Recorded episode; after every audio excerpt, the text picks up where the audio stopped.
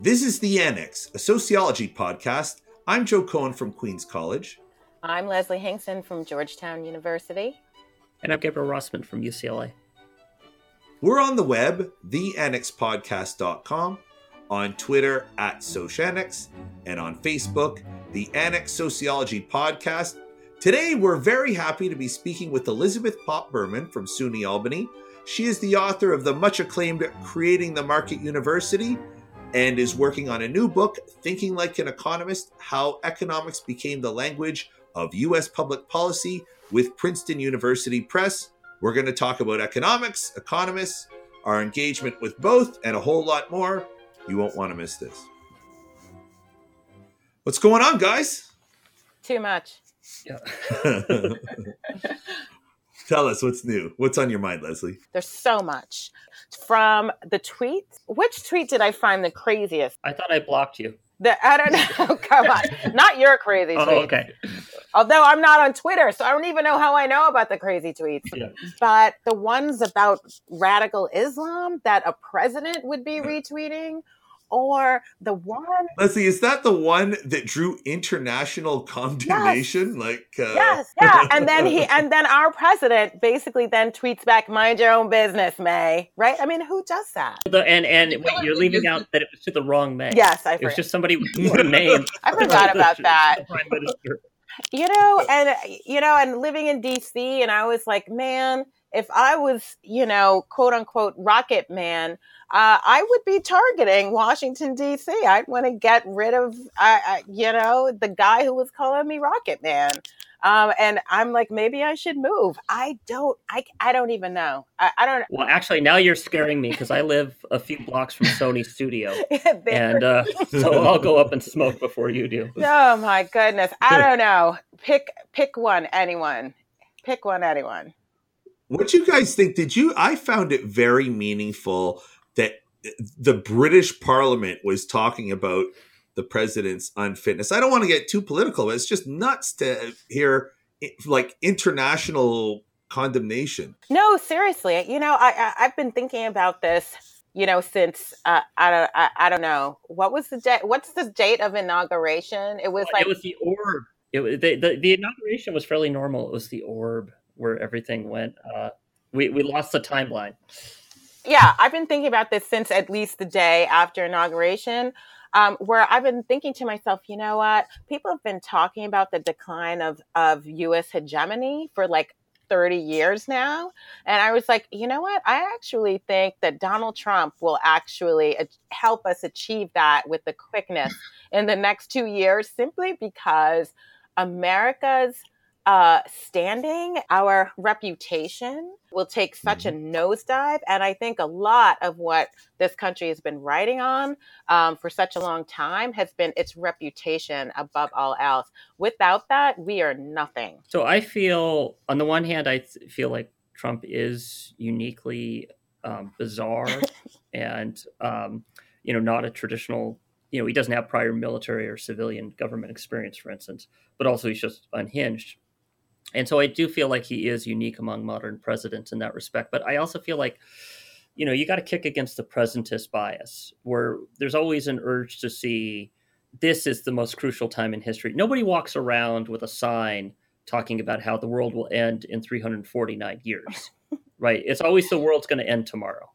And um, I feel like there there may be a, a tendency to kind of like if we were having this conversation 10 years ago, you know, people would be talking about like how Bush is going to be the end of American hegemony and, you know, this Mhm. uniquely horrible person and everything like that. And Yeah, but Gabe, Gabriel, Gabriel, my point is that I never at any point in time actually really felt that or thought that Yeah. until right now. And so I've been in the present for so you kept your powder dry. yeah, no, totally. No, so I'm like I'm I am actually really concerned. No, I mean I am too. Listen, I, I'm not a fan of the man. Elizabeth, what do you uh, do? You want to? You, you got anything to say on Trump? Or are you going to take a hard pass on that whole topic? you know, I guess I guess the, the one thing that maybe I would add is that uh, is that I think it's interesting to be kind of in the middle of the U.S. media environment, and I haven't spent any significant amount of the time out of the country since Trump has been elected. That you just sort of Mhm. you know, you just sort of get used to this new normal where every 12 hours there's some new giant event and it just you know your sense of reality starts to feel a little bit it's a little bit warped and i'm just wondering you know if i went and spent a six months or a year outside of the country if it would just sort of you know constant kind of epistemic challenge you know would go away that you stop feeling like is this really the world that we're living in right now so uh reminded of this by beth's comment but uh babylon Bee, which is sort of an onion type site um, had a headline uh, a couple days ago that said "Man coming out of year-long coma excited to catch up on humanity's progress." just...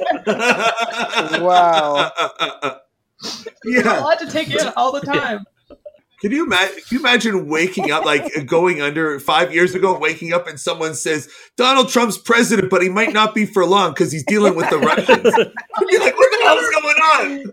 You know, you start to wonder how much stuff we're not paying attention to at all. Like how much stuff is just you know major major decisions that are getting made. I mean, not even sort of these sorts of uh, Donald Trump things, but just regular old policy things that nobody are just flying totally under the radar because everybody's attention is constantly consumed with like whatever the latest uh, Trump tweet is. Well, it, it, no, well, not even like the tax plan, right? But like just like crazy shit is happening overseas that uh-huh. we just like, oh yeah, whatever. There was a coup in Saudi Arabia you know, yeah, let, us yeah. check the president's Twitter feed and see if yeah, exactly. yeah, my ability to pay attention to anything that's going on outside of the U.S. is just like shrunk down to almost nothing. Yeah. Like you know, I subscribe to the yeah. Economist to try to like force myself to like read something that's not just about American politics, but it's really hard. It's just sort of all consuming. I remember going home to CBC News World, and it really feels like uh, you're just asleep.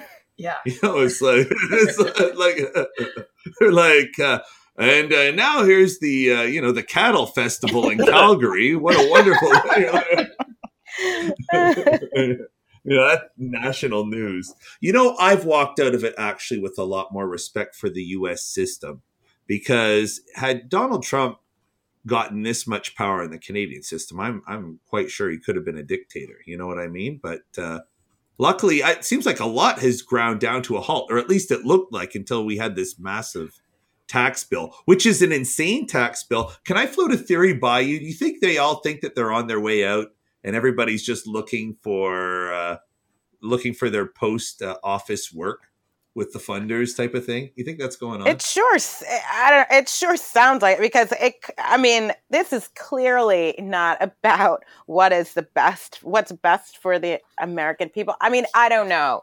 I I, I want to reserve a little bit of judgment because supposedly they are trying to write in this this bailout mechanism uh, where if there isn't the amount of growth that we actually need, um, to see happen um, as a result of these tax cuts, then they're just going to roll them back, right? Um, I I'd really like to I'd really like to see how how you get that going. I think actually less about that, and it's more about uh, I, I from what I think they're like, oh, people are going to see their ta- their tax returns. They're they're going to get returns. So many people are going to get returns this year that they're going to vote for Republicans in the midterms, like not thinking about whether or not they're going to have a job two years from now.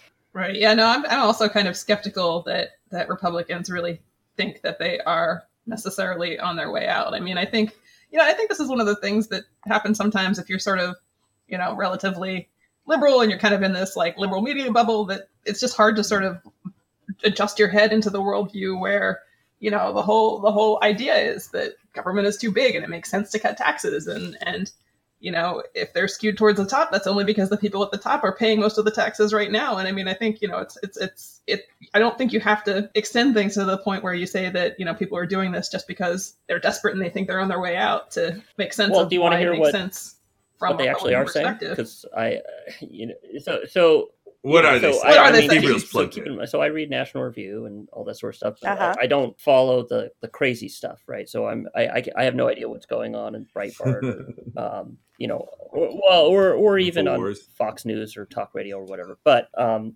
from what I see them saying, it, it's the idea is that um, they need a win, and that the Republican Party yeah. has achieved uh, the legislative and executive branch, uh, at least nominally, in the case of the executive branch.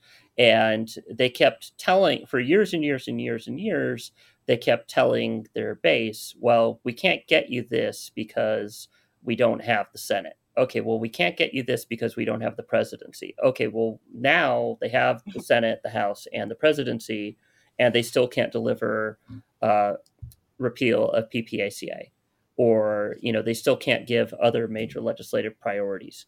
And um, you know you can see how this kind of promise of here's this thing you don't like. If you put us in power we'll repeal it and then they're not able to repeal it. The most obvious example being roe v. Wade right which yep. social conservatives mm-hmm. have been trying to repeal for 40 years now. Um, they but they, it never happens and so their base loses trust in them and says well you guys can't do anything and be effective, uh, which leads the base to go a little bit crazy and well, not a little bit crazy, a lot crazy, and say, let's just elect some guy who will blow it up, you know, or yeah. or, or, just let's stay home. And concretely, right, you do hear um, people say that if they don't get the tax bill through, um, it'll cause a donor revolt, both amongst the large super PAC type donors and amongst the uh, small donors. That basically they need a win or they will lose their core not not just in the sense of primary voters but in the sense of like the really hardcore people and especially donors. Um, which is not exactly the same thing as oh these are our plutocratic plutocratic masters. It's much more i'm having trouble differentiating well because it includes because it includes you know, small dollar do you really uh, think well I, I, think it's plausible to say that you have a bunch of people who are giving you know $200 $500 here and there who want a win, even if those might not be people who would actually tangibly benefit uh, from it. Uh, some of them might, some of them might not. I, I don't know. I, I'm living in the in an area where there's plenty of small dollar Republican donors, and they're pretty unhappy about. Uh, and uh, this is a Republican district. Well, yeah, because they'll lose the state and local tax deduction, which you know uh, is primarily aimed at, uh, like a lot of things in the bill, it's primarily aimed at um, kind of blue state Henrys. Um, but you know, in the suburbs of blue states, you do have uh, a lot of Republicans, or at least you used to have a lot of Republicans, but now you have some Republicans in the suburbs of blue states, and they would get hit uh, by the state and local yep.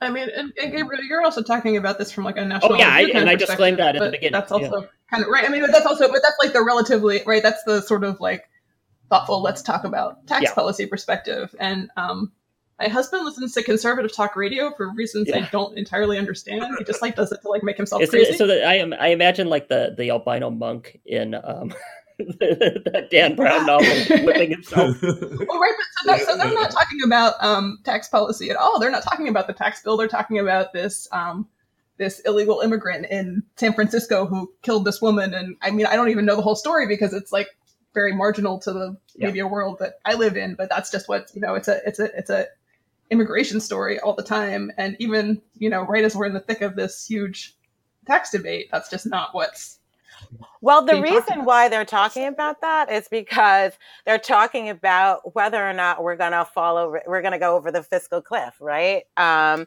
so, and Democrats are basically, and actually, quite a few Republicans as well are saying, well, if we don't discuss DACA, right? If DACA isn't going to be included, um, then sorry, we're just not, we're going to let the government shut down. And so that's one of the reasons why conservative talk radio is bringing that up because they're like, yeah, those crazy Democrats, they hate this country. And, you know, and no, you know, let's go over that cliff I mean, I that's what that's my read on that because every once in a while I will confess I do I do listen to conservative talk radio for reasons I also don't I don't understand, but you guys realize that you can get a stereo for your car that will connect to your phone via Bluetooth for like 50 bucks plus like $30 installation. There's no need to to listen to the radio if there's things that you don't actually enjoy no, no, no. What I'm saying is, I feel compelled to turn the dial. Like, I, I don't understand why.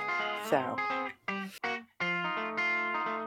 So this is something of a change of topic. Um, the perennial issue with a, you know, in about a month, it's time to submit to ASA, and uh, which I won't be doing because I don't have anything at that stage. But when you do, right, the standard thing is you apply to the regular session. It gets rejected from the regular session. You apply to the section, then they post it to the, they forward it to the section session. It gets rejected from there, and then it gets to the roundtable.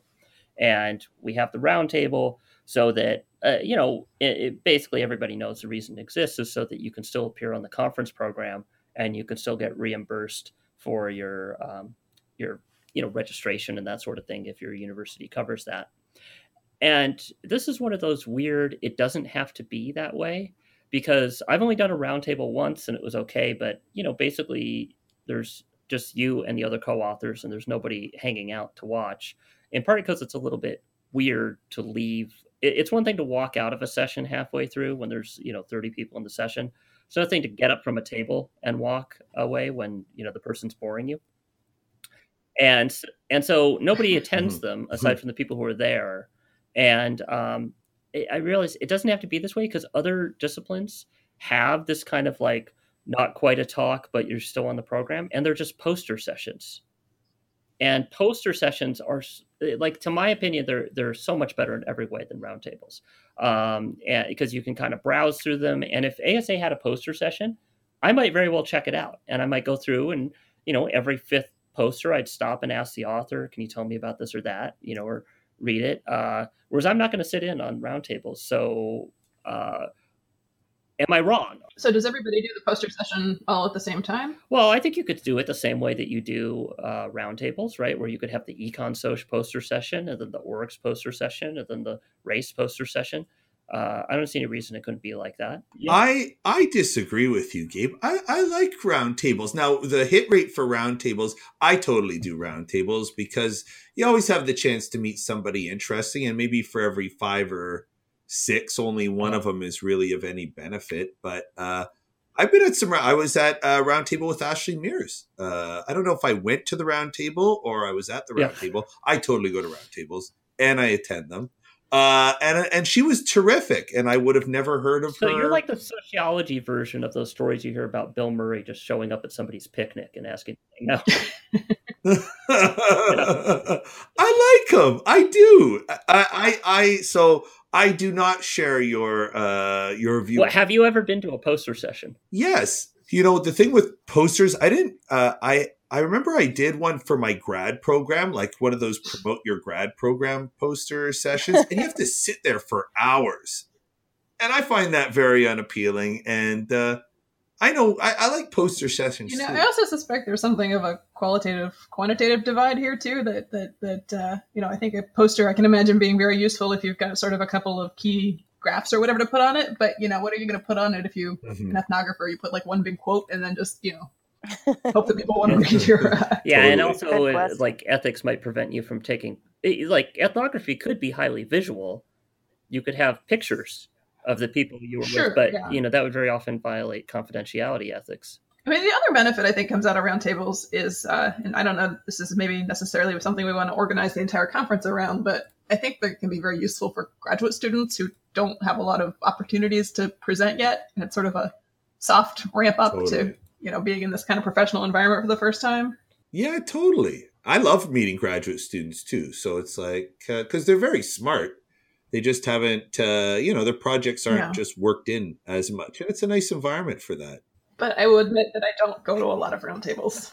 Now and then if somebody you know if there's one where there's a couple people or a couple papers that look especially appealing but yeah. not that often. Yeah i don't uh, i don't i don't circle it on my calendar and try out all the roundtables but like if you look through the thing you're like oh i wouldn't mind uh, seeing what that paper is about. Usually it's not very worked in but at least if you go by topic and if you just search out people who share your interests so once in a while you meet somebody it, i think of it like date it's like it's like dating you have to go through a bunch of bad ones, and every once in a while you get a good one.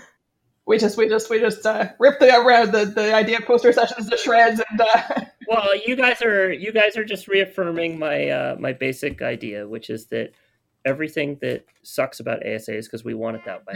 So yeah, probably true. So I was uh, reading my RSS feed this morning, and I came across a post in uh, Crooked Timber reviewing Richard Reeves' Dream Hoarders. Mm-hmm. So, full disclosure, I've only scanned the book, but it focuses on aspects of the economy that I've thought about a lot in my own work. And I remember uh, Elizabeth talking about it on her Twitter feed when everyone was buzzing about the book this past summer. So I thought it'd be a, uh, an interesting time to bring it up. Uh, should I go over the book or Yeah. main messages? Okay, so I the, the basic thrust of it, the book is uh, when we think about inequality and privilege, a lot of us focus on the very, very wealthy and powerful. We like the the one percent or the billionaires. And in education, we talk a lot of, about elite schools, even though a very small proportion of Americans actually go there. But uh, that's only part of the story. There's uh, an uncomfortable aspect of the story that involves the privilege and opportunity closure that are enjoyed by people, the pe- people like us, uh, well-educated people who earn, you know, relatively good money, have stable jobs, and those are the people who, uh, you know, conduct the analyses, write the think pieces, and read economic policy think pieces. So it's everybody who's involved in the conversation, and, and and the basic argument is that these people, this top 15, 20%, are a big part of uh, the inequality problem. And that there are a lot of institutions and policies that keep this top, you know, fifth or so in a position of privilege. Uh, and, you know, there are examples like 529s, you know, those tax sheltered college savings plans, or the mortgage interest deduction, or, you know, system where local taxes pay for local schools. And what's interesting about it to me is uh, how some of these Trump tax policies you could see as attacking that top 20% that Trump's, you know, we had Robert Francis on last week talking about how people wanted to blow up the system. And when we say blow up the system, I mean, this might be part of it. They're undoing the they're undoing the privileges of the top 20%. They're not really necessarily uh, targeting those low income people. Uh, so I thought that was quite interesting. I, I, think that the topic is very interesting, but I know it got some blowback. Some people thought it wasn't the way to think about inequality. Yeah, I mean, personally, right? Like this, this, this book. Okay, so I'm basing my opinion mostly on things I've read online. I haven't actually looked at the book. You know, I, I don't like to actually read books. I like to just form strong opinions about them based on you know the basis of other people's tweets. I think it was uh, Moynihan who said somebody asked him if he read a book, and he said, "No, not personally." you like you have right after you after you hear enough people talk about it. Uh, but I mean, I, my my reaction was that most of the policy recommendations that he made, or like most of the specific policies he talked about, I would, I mean, because I'm just remembering the home mortgage interest deduction, 529s, or another example. That yes, I would agree these are bad policies and don't do anything for uh, inequality overall. But I can't help but feel like saying that hey, the real problem is the top 20% is a bait and switch. And I feel like it's a bait and switch because, uh, you know, if you look at the top 20%, you know, yeah, they're doing okay, but like, you know, their, their income's going up like a small amount over the last 30 years. You know, we're talking like maybe as, you know, just, just, it's sort of keeping up with the actual increase in GDP per capita while everybody else is just going down. I mean, this is not the group of people who are capturing all the wealth that we're producing right now. And so, you know, so I look at this and I just feel like, yeah, there's a lot of people who would like that to be the story and who have an interest in, in, in promoting that version of the story. And I don't think that's really the story, even though I agree with a lot of the specific policy changes that he wants to say. Why can't they both be part of the story, though? Exactly. Exactly. You know, what I mean, I, I, this is another thing that almost made my head explode actually was hearing that like the next thing that's on, going to be on the Trump agenda is welfare mm, oh, reform. Oh, yeah. And I was like, are you kidding me? Are are you kidding me? Right? Are you mm. kidding me? Right? Do you know how many homeless people I see on any given day? Do you know like there are wards here and one there is one ward here in Washington DC where 50% of the children who live in that ward live below the poverty line like right? And and we're talking welfare reform here i right? And so and the thing is i actually think that there are a lot of people who enjoy that you know um that that enjoy like certain uh i can't even ta- certain tax uh benefits right who okay you kind of need that you know in order to then be able to afford your family vacation right? And and yeah people should be able to go on vacation but there are people who can't eat. So um, i think we can focus on both. Like what are things that are necessary right? What are things that are necessary number one. Number two what are things that will actually realistically lead to uh, to economic growth right? And number three, like, why do we need to get rid of the death tax again, right? I, I'm, so, yeah, I think I think we should be focusing on both. And I actually do believe that, you know, there is a significant portion of people in the top, you know, 20%, right, who actually are dream hoarders, who part of what they're doing is they're trying to make sure that their kids um, are do well and it doesn't matter if it means they have to elbow out you know a few working class and low income kids to make sure that their kids do well. I, I, think there's two separate issues that are worth disaggregating. So on the one hand I, I agree with beth that you know if you look at you know where gr- the incidence of growth you know and that basically the long tail of the the curve is extending all that sort of thing that that's all true right? That um, a wildly disproportionate um, amount of the economic growth has gone to, you know, basically the, the far right tail of the distribution, not not just the top quintile. Um, so in maybe in TNT senses that's true, um, but a if you look at more robust welfare state democracies, mm-hmm. they don't do it just by pure soak the rich, mm-hmm. right? Uh, they they they basically have you know if they have VATs and things like that, mm-hmm. which are not a tax that's targeted at the far right tail. They they do um, tax intensively, basically the top half of the distribution. Mm-hmm. Second of all, um, even if we do assume that you know for TNT purposes it is an issue of like the far right tail, not the top quintile, there's other aspects in which the top quintile really does shape inequality. Mm. And broadly speaking, I'd say TNT or tax and transfer is because every time I use that acronym, nobody knows what it means. So, uh, tax and transfer is um, mostly an issue. You know, you could say that that's an issue where we really should be concerned with, um, you know, the super rich, and you know, you could talk about taxing the super rich and having UBI and that sort of thing. Okay, fine. Mm. But with the top quintile, then you get into all sorts of regulatory policies that do structure inequality greatly. So, you know, where is people's money going, a lot of it goes towards housing. Mm. And the reason it goes towards housing is because there's huge barriers to building, uh, mostly regulatory, and especially in blue states. Mm. Um, and that's entirely an issue of the top quintile, basically protecting their lifestyles by saying we don't want traffic. You know, mm-hmm. or we don't want to have to, uh, you know, deal with dense parking, mm. or we don't want to have more people in our school district, and so they prevent building. And you have this ridiculous thing in Berkeley of people. There's a lot that is currently zoned to allow three small houses, but it just has one small house. Mm-hmm. And the person who bought it had to go through two years of litigation to build three small houses, even though it's already zoned for that. They weren't trying to get it rezoned; it was already built uh, zoned for three small houses. And the neighbors raised hell about it. And one guy was saying, "If you build these extra houses, there'll be a shadow on my tomato garden, and mm-hmm. I mm. can't grow tomatoes." Okay, so yeah, but it, but but you know, on top of that, you have things like you know how do school districts work and all that sort of thing. You have occupational licensing. So there's all these ways in which the Henrys, even if 529s and all that doesn't change the total tax incidence nearly as much as you know various other policies do.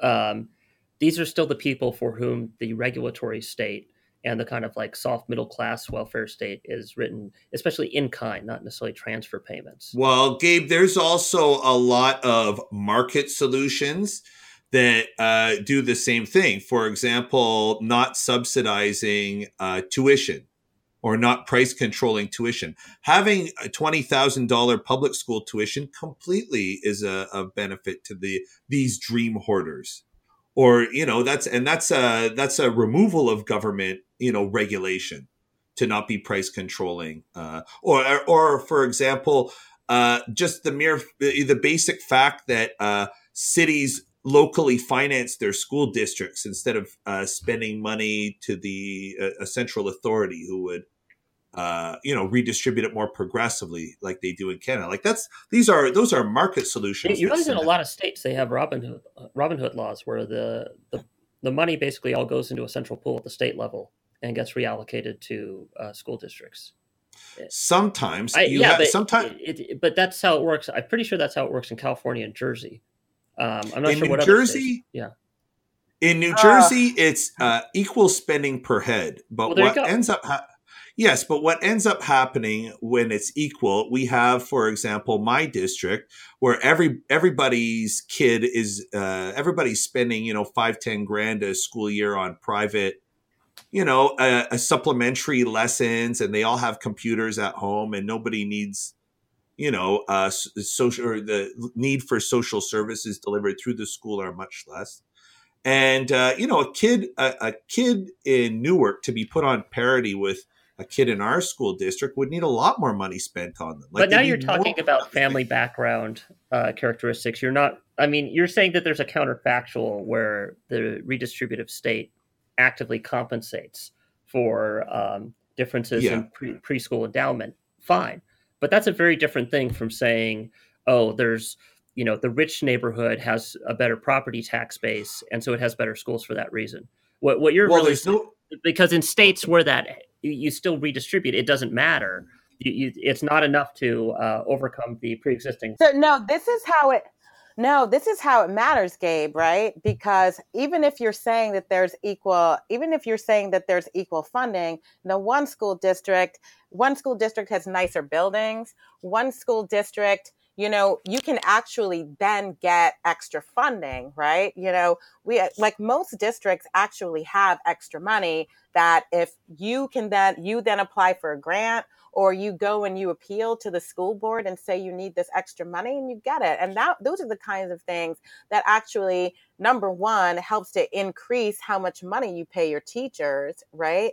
And number two just by having nicer facilities and having you know fewer you know students of color and fewer and fewer poor students right like also it acts as a draw for the best teachers, right? And if we're saying, and if we believe that teachers are actually the most important um, input in schools, um, having to do with student outcomes, then I think that that's where we see that inequality. We see that inequality. So you need a little bit more money in those um, in those in those poor districts just to be able to compete with trying to get teachers who. Well, I'm not sure. You'd have to because you can have poor schools that have good assets and that have good plussing, right? So it's not just the case that oh, the rich schools all have new construction and tons of grants, because that can happen at uh, poor schools in poor neighborhoods too. But I, I think the latter part of what you're saying is actually more interesting,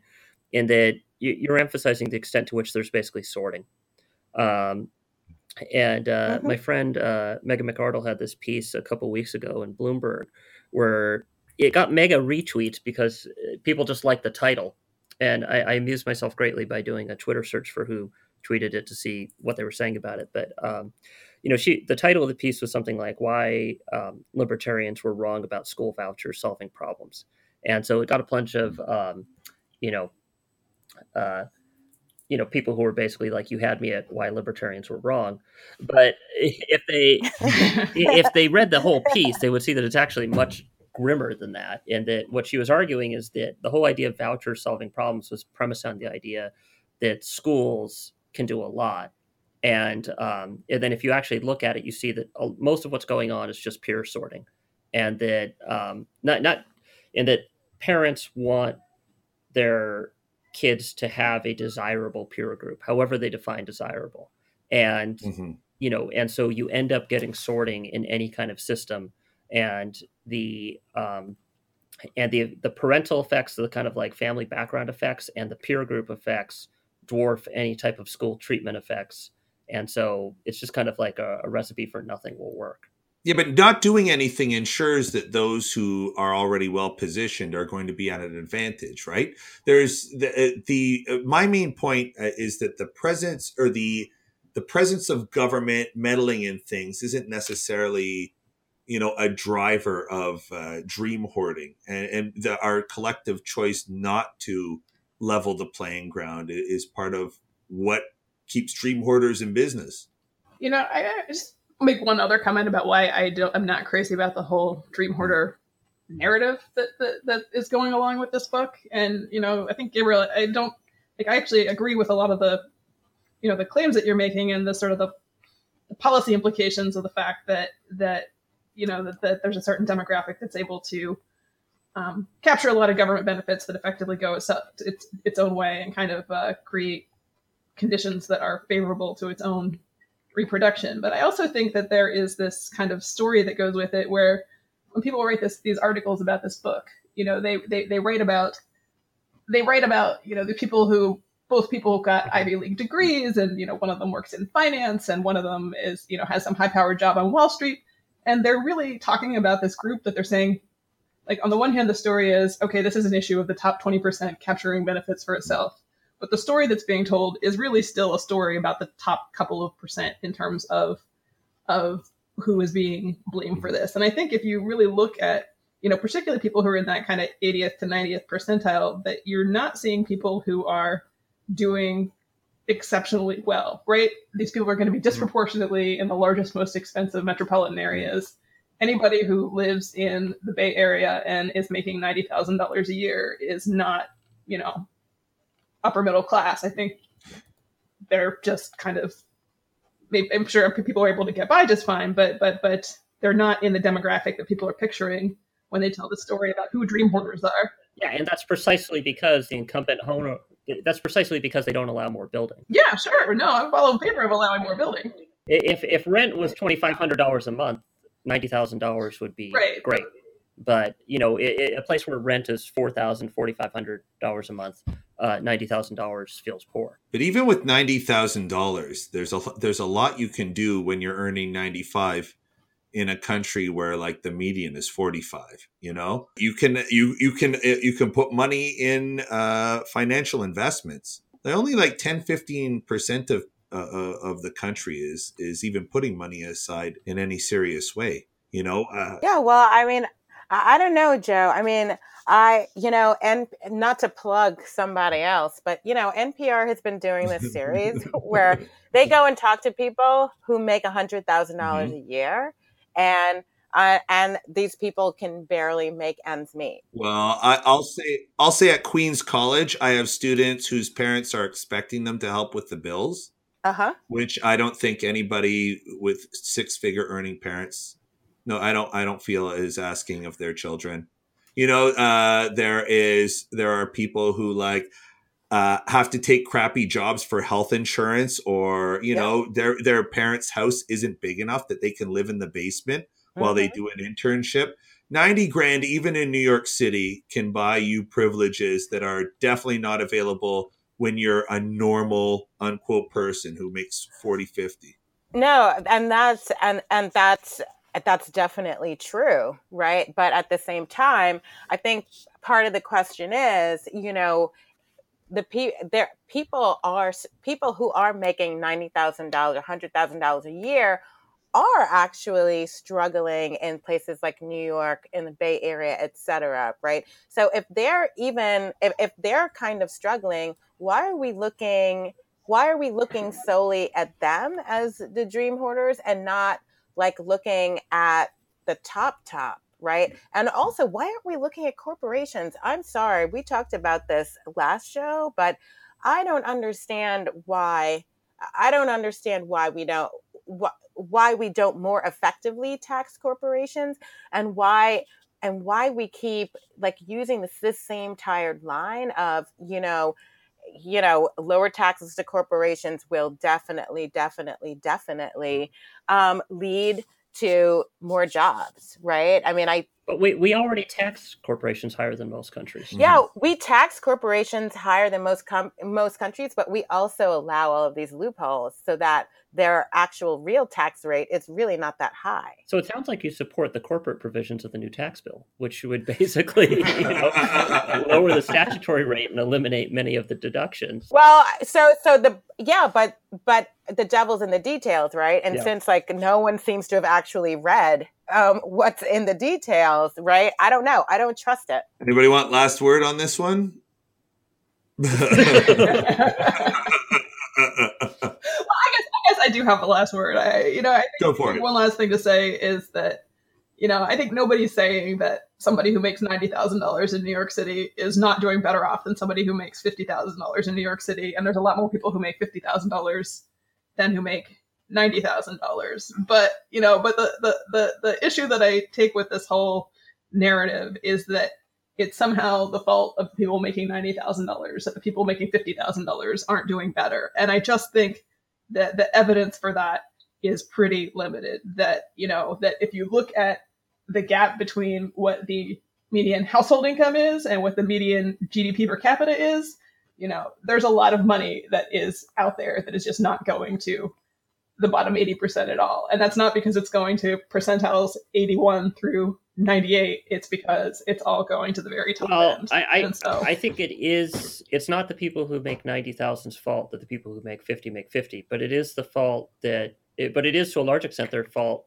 that the rent is four thousand dollars, and so they're, you know PPP compared to living in Houston is effectively thirty five. Yeah, and kind of, I think the last thing that I would say, I mean, it's like I'm not advocating class warfare or anything here, but you know, eh, you know, I'm all I'm often struck. I, I'm all I'm often struck by this. Like, for example, you know, when we see, you know, like an Asian plaintiff, uh, you know, claim discrimination by saying that affirmative action adversely affects him or her, right? Rather than just looking at, you know, like the relative test scores, et cetera, of white students and not saying, oh, hey, I'm just being discriminated against. Look at me compared to white students, right? Um, you know, I think a lot of the complaints of, when I think about a lot of the complaints of the middle class, however they want to define themselves, and how they're often left out of conversations, et cetera, et cetera, I actually think, you know, a lot, like a lot of what all of us are saying actually does boil down to hey, you know, like middle class people and lower income people actually have more they have more to to actually gain by coming together right um, to try and demand more of the top 10 10 5% right then they have to gain in actually gaming trying to game the system against each other um, why don't they do that more? I think we'll sort it out in our special forum of contemporary sociology on uh, Richard. What's his face's Dream Hoarders. We better move on. and now we turn to Elizabeth Popp Berman from SUNY Albany. Elizabeth authored the much admired Creating the Market University in 2012 with Princeton University Press, and now she's working on a new book, Thinking Like an Economist How Economics Became the Language of U.S. Public Policy, also with Princeton. We're very happy to have her join us. Welcome, Elizabeth. Uh, thank you.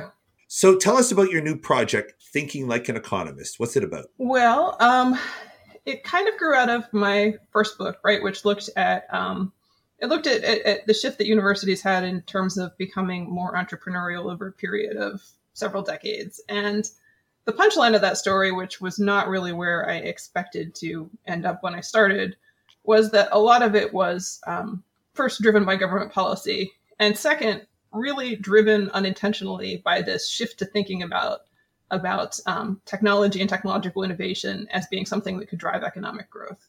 And so you get a whole bunch of policies in the late 70s and the early 80s that directly and indirectly kind of encourage um, encourage more entrepreneurial kinds of activities in academic science that uh, that really are motivated by a new set of economic ideas.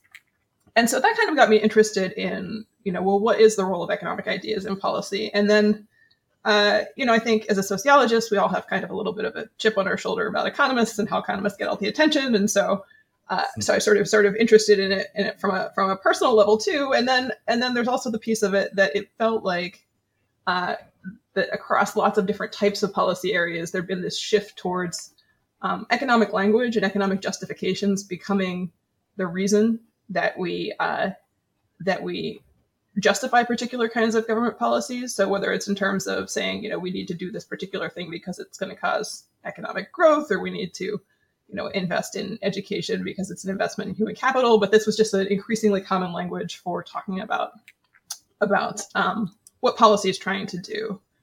Um, and so the book is basically uh, it's a it's a historical story. A lot of it focuses on the period from about 1960 to 1990, um, and it shows both how uh, how economics and particularly microeconomics. I pay very little focus on macroeconomics in the book, um, but so how how microeconomics and microeconomic arguments kind of um, entered policy, how economists established uh, new kinds of locations for their ideas, so both organizationally in different government uh, agencies and so on, and also by uh, by expanding into areas like law schools, public policy schools, uh, and then once uh, once this sort of advance of economic reasoning had been stabilized to a certain part, I look at how that plays out in particular policy domains, and so I look at uh, changes in, in antitrust policy, in environmental policy, and um, in in higher education.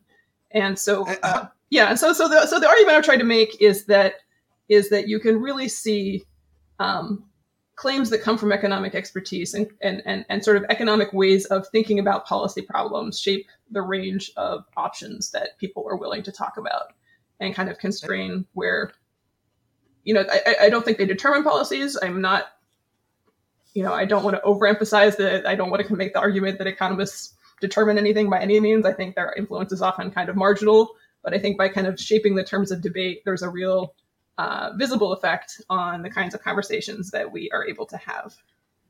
Could you maybe flesh out how do economists think differently from regular people and maybe different from us? Well, it, or an even simpler question: Has their role been welfare enhancing? um, I think uh, I don't think that's actually a simpler question, but um, I mean, I think I think for me, there's sort of two ways of thinking about how economists think. Um, one is sort of this basic package of very simple economic concepts that I don't think uh, have much to do with actually being trained as an economist, but just thinking in terms of incentives, thinking about terms of, of cost benefit analysis, thinking in terms of um, of of trying to uh, create institutions that are going to going to encourage people to do the things that you want to do, thinking about efficiency as a, as a valuable and worthwhile policy goal. Um, and so I think there's a piece of it that is, um, it's really almost the Econ 101 version of economics. It's not the especially sophisticated version, but it's the version that you might pick up if you get, say, a master's in public policy, right? And you, and you take a few courses that are economics or that kind of have an economic background, and you use this broad set of tools for, for learning to think about policy problems. Mean, so that's one way of thinking about it. I think the other way is thinking about it as there isn't one way of thinking of like an economist, and what that means uh, evolves over time with the discipline of economics itself, right? And so, and so the issues that are on the agenda in economics as a discipline are going to vary across subfields. They're going to change over time. Frameworks are going to change. You know, you have periods where theory is more important and where empirical research is more important. And so I think there's also this piece of it that's about creating these lasting links between um, economics as a discipline and the policy domain that allow ideas to move back and forth uh, very easily and relatively influentially as economics itself evolves as a discipline. Uh, now so, I've forgotten what Gabriel said. yeah. So I have to, so so I actually have I actually have like two two points, right? So um that you know hopefully you'll comment on. So one has to do so we our students our, our majors have to write a senior thesis. And you know one of like one of my students is writing his senior thesis on um on the sort of the relative uh what it, status of behavioral economists versus mm. um versus cognitive psychologists right? Oh, um, yeah, and so and so basically, he's doing this kind of experiment where he's basically going to have people you know read the work read work that's basically exactly the same right um, and only change the title of the person who's written it from cognitive psychologist to behavioral economist to see whether or not people rate the work as being actually a lot better and better informed when you have one title versus the other, right? Um, And yeah, then that's this, very interesting. yeah, right. And then that because he actually he actually thinks that if you just slap economist uh, behind something, then it, it it it always actually is seen as like smarter and better informed than anything else, right? So my guess is that a lot of that will depend on who he's actually using for his uh, sample. Yeah, you know, yeah, when, when you do survey Yeah, Yeah, no. So he's Like, actually yeah he's using he's using undergraduates and faculty. Okay, so people Um, who are going to be kind of in an academic environment already, and who are sort of Yes. maybe have some broad sense of like this sort of status hierarchy. It's Yeah, fine. because if you look at, at, at public surveys, people don't particularly have more or less trust in economists than you know many other different professional groups. Like there's no sort of When uh, when was there, when were those public surveys collected? Because I'm thinking like you you have this huge public profile. I feel like the public profile for economists, especially applied microeconomists, has been increasing over the last 10, 15 years. With like you know you have a radio show and blog called Freakonomics. Uh, it, it's you know that's really a lot of it is just general social science. Yeah, I don't know. I mean, it's a good question because I feel like I've seen stuff that's been maybe maybe not not that old, but it could be five years old or so. So it's possible that there's been more change relatively recently. How much? How much do you think economists really influence the process? I mean, I, uh, I, I recall uh, in a Canadian context, uh, I worked for a little bit in a political party, and we generally sought out the economists who supported the policies that we wanted to implement, anyways, rather than turning to economists to figure out what to implement. Yeah, no, I actually totally agree with that and think that the way that the influence matters isn't about sort of being able to push specific policies in one direction or another. It's sort of a more of a long term shift in um, changing the terms of debate and changing the kinds of conversations that people have. So uh, I think. You know, I think if you look cross nationally, I think there are definitely specific contexts where, where economists might have a lot of influence. Um, there's a new book that just came out about economists and tax policy by uh, Johan Christensen that uh, uh, compares the influence across several small countries. And basically, you know, what he argues is that in countries where you've got kind of a strong, independent, expert-driven tax system, uh, you do have real sort of influence that you can argue is causal influence. But when you're talking about people just sort of providing advice to policymakers, it's basically like what you're saying, Joe, that you know policymakers seek out the people who line up with what they already want to hear. Mhm. Um, I mean, I do have cases. I mean, I think you can make the case that in antitrust, you do have this kind of um, of of real causal uh, effect on what the nature of policy looks like over the long run, and some of that comes through um, having a policy area that's driven heavily by uh, by the executive branch and by the courts, and isn't particularly driven by uh, Congress and legislation. Um, but I think I think you know what what happens in those kinds of cases is that uh, you know you sort of find ways to uh, convince people, convince other experts, convince lawyers in this case, partly by um, you know expanding over time, expanding a role in law schools. That thinking about antitrust, for example, in terms of uh, consumer welfare and in terms of consumer welfare being uh, the core goal and what you're trying to achieve by having antitrust policy, ends up um, uh, you know, eventually you can see that institutionalized, right? And so it's institutionalized through court decisions, it's institutionalized through practices in the antitrust division and the FTC, so that this becomes kind of the only way that people are willing to do it. And at that point, you have real causal influence. But it's not because somebody recommended a specific policy, it's more this sort of long term process of shifting the conversation and then through one of various means institutionalizing those changes so that so that other people Okay, talk so- that way When you too. Oh, say- sorry. You go, Liz. No, you okay, go, yeah, Liz. because because recall I said I had I had two two comments. The second comment is on my commute to work. Um, on my commute to work, I I very very often will meet up with um, a commuting buddy who works for the Fed. He's an economist, and he very very often talks about you know like economics being on the decline about you know the um the input uh, the, the input uh, and but also the input of economists being not as important in shaping policy anymore. And i can tell that he feels uh, that he actually believes that's so right? So um is is he right? I mean, I think there's two ways to think about that maybe. And i you know say kind of jokingly maybe that's because he's a macroeconomist but i do think there is this relative shift right in the in the status both within the profession and externally in macro and microeconomics. And so you know i do think there is sort of a more pervasive sense of unease in macroeconomics about about where things are going and and you know what what influence is going to be in the future. And i don't see that happening in the mm in the micro fields to the same degree. I mean, the other thing you could say is, well, a lot of this is a question of like what's happened in the last year, and we've sort of tossed expertise out the window entirely. Um, and so, right, so you know, I guess it depends on when he's been saying this, and if it's uh, you know, since November 2016, I think it's a whole different different story than if you're talking about you know the years. No, I think he's been saying like for the past ten years, he's felt like there's been a bit yeah. of a decline since yeah. 08.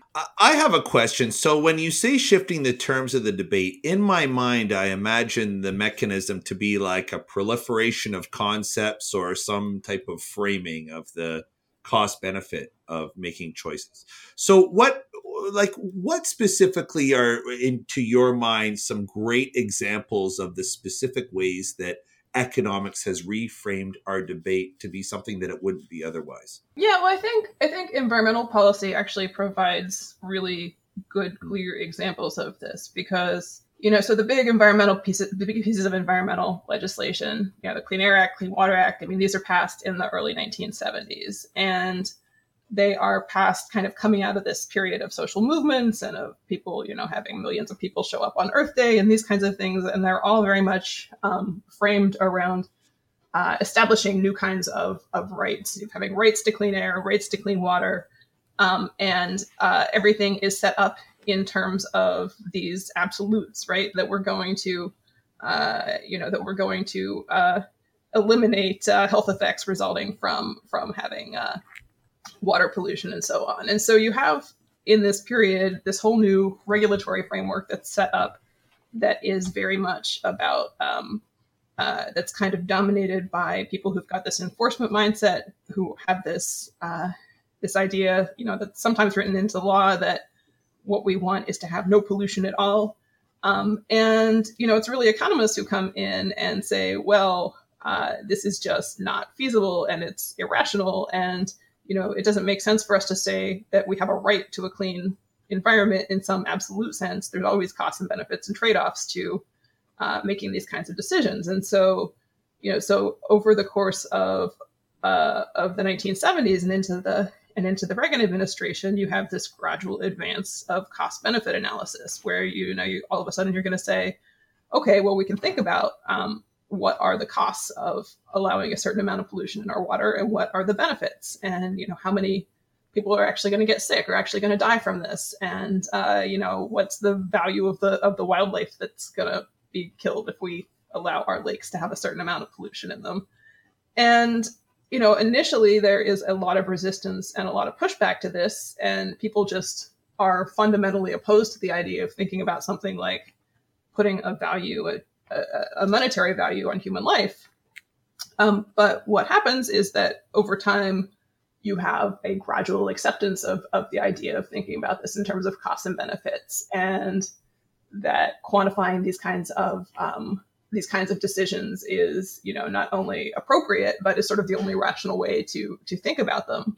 Um, and you know, it's mostly happening through the regulatory system, but by the time that you are in the early 80s, you have a very different way of thinking about how you should make decisions about environmental policy. And uh, you know, to, to, I mean, I think there's cost to that, and there's benefits to that, right? That that on the one hand, the idea that you're going to have no pollution anywhere at all is probably just ridiculous. I mean, there's certainly there's certainly uh, it's certainly correct that you can only uh, spend, uh, you know, that that getting that last like 1% of, of pollution out of the water is going to be expensive and perhaps not worth it.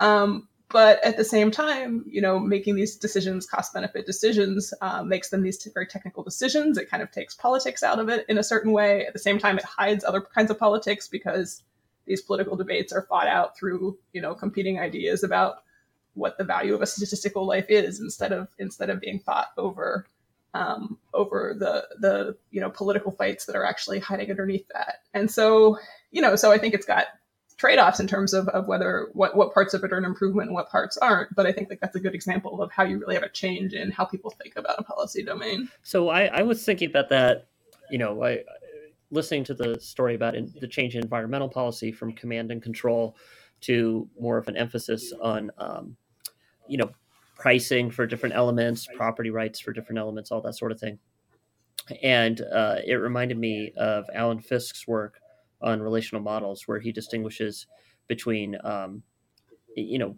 various ways that we can think about economic relations, but two the two that are relevant are authority ranking, which is kind of like we have a hierarchical relationship. The superior has duties and obligations, the inferior has duties and obligations, and the inferior's duty is to obey. Um, you know, so the state basically says this is what to do, um, in contrast to a, a, market pricing relationship, which is we treat this as a market. Maybe it's barter, maybe it's cash, but we have an explicit commensuration where any two objects can be commensurated on a common scale for each other. And so we have things like a you know statistical value of a quality adjusted life year, or you know a statistical value for a bald eagle you know a, a, the excess mortality of bald eagles or something like that rather than just saying you can't ever do anything that would um, you know kill a bald eagle. And that's a command and control thing. And there is a logic to it right? Where um, sometimes it can be more efficient um, but like you said people very often balk at it because they have a way of thinking about something in terms of it's simply wrong. Um, Uh, regardless of whether and whether it's efficient or not almost saying well whether or not it's wrong makes it it's still efficient that that almost seems more offensive until you get used to thinking of that way in which case you just normalize it and then it becomes the that's the way it is. Yeah i mean i think one of the things that's interesting and that's sort of really like the long-term changes here is how that normalization has spread, right? And I'm not putting a moral value on whether the spread of the moralization itself is a good thing or a bad thing. But if you if you go back, like um, a lot of my story sort of starts at the Rand Corporation and stuff that was going on in the 1950s.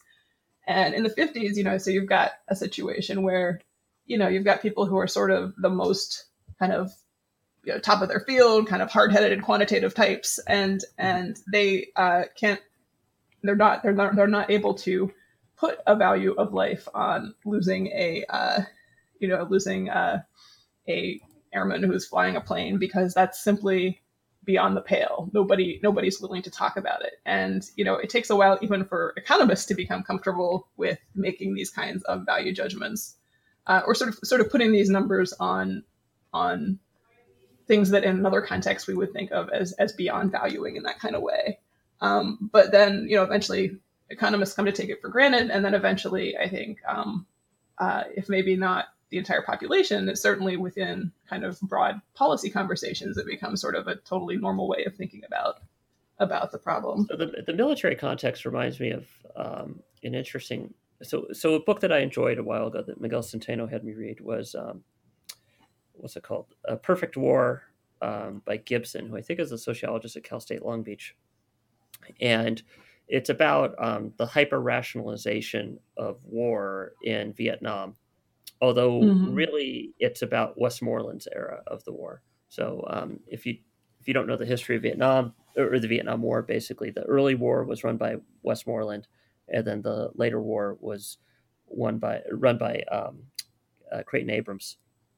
And the Westmoreland phase of the war was rationalized and it had like point values attached to different things and there was a certain and, and, like some of the commanders eh, this wasn't necessarily westmoreland's policy per se but there were certain commanders for a different district who would have like point values assigned to if you capture a tactical radio that's 100 points if you kill an officer that's 200 points et cetera et cetera.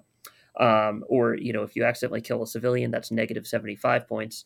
Uh, and that was how they measured success in the war was by counting mm-hmm. these points together. That all went away when Abrams took over, uh, and Abrams had more of an emphasis, uh, less on how many enemy, uh, you know, putting point values on a war of attrition, and uh, instead Abrams had this idea of we're going to clear territory of the enemy, train our local allies, and then have our local allies hold the territory.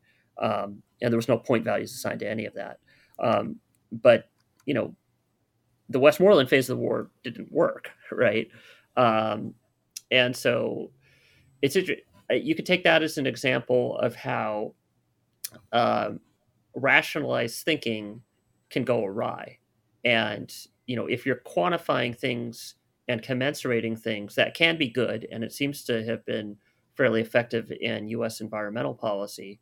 But um, it also seems to have been pretty effective in the first phase of the Vietnam War, really, well, you know, the pre-Tet phase of the Vietnam War.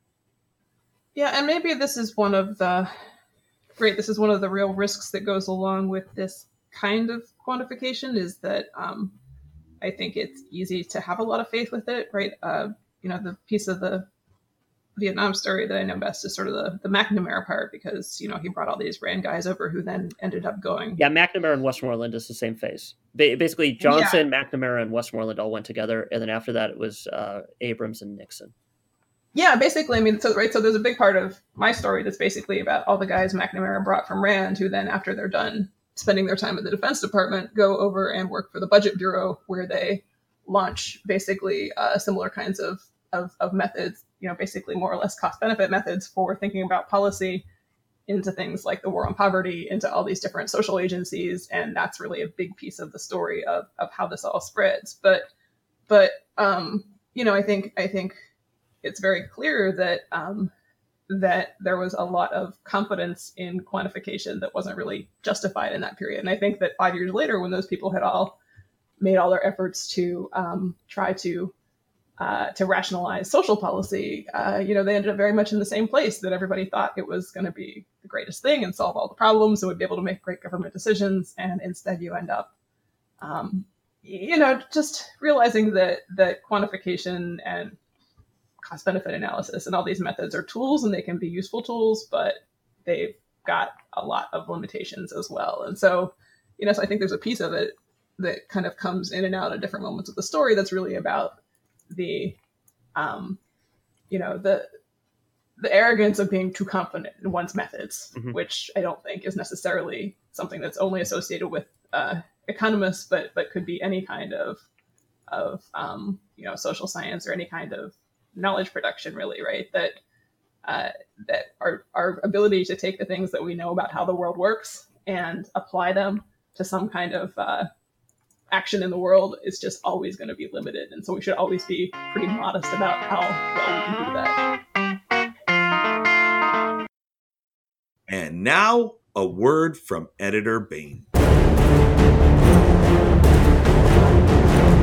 So as I terrorize this submission, I will feed its authors whole to poison their souls. I will let them believe they can eventually get an accept so that you can watch them clamor to address the reviewers' helpful comments.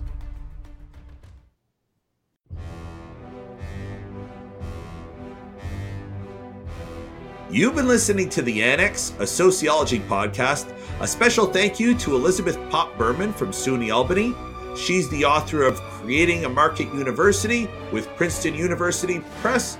Her next book, coming out soon, Thinking Like an Economist How Economics Became the Language of U.S. Public Policy, also with Princeton University Press. We're on the web, theannexpodcast.com, on Twitter at Sociannex, and on Facebook, The Annex Sociology Podcast. On behalf of Leslie Hinkson and Gabriel Rossman, I'm Joe Cohen. Thanks for listening. Thank you. Uh, thank you.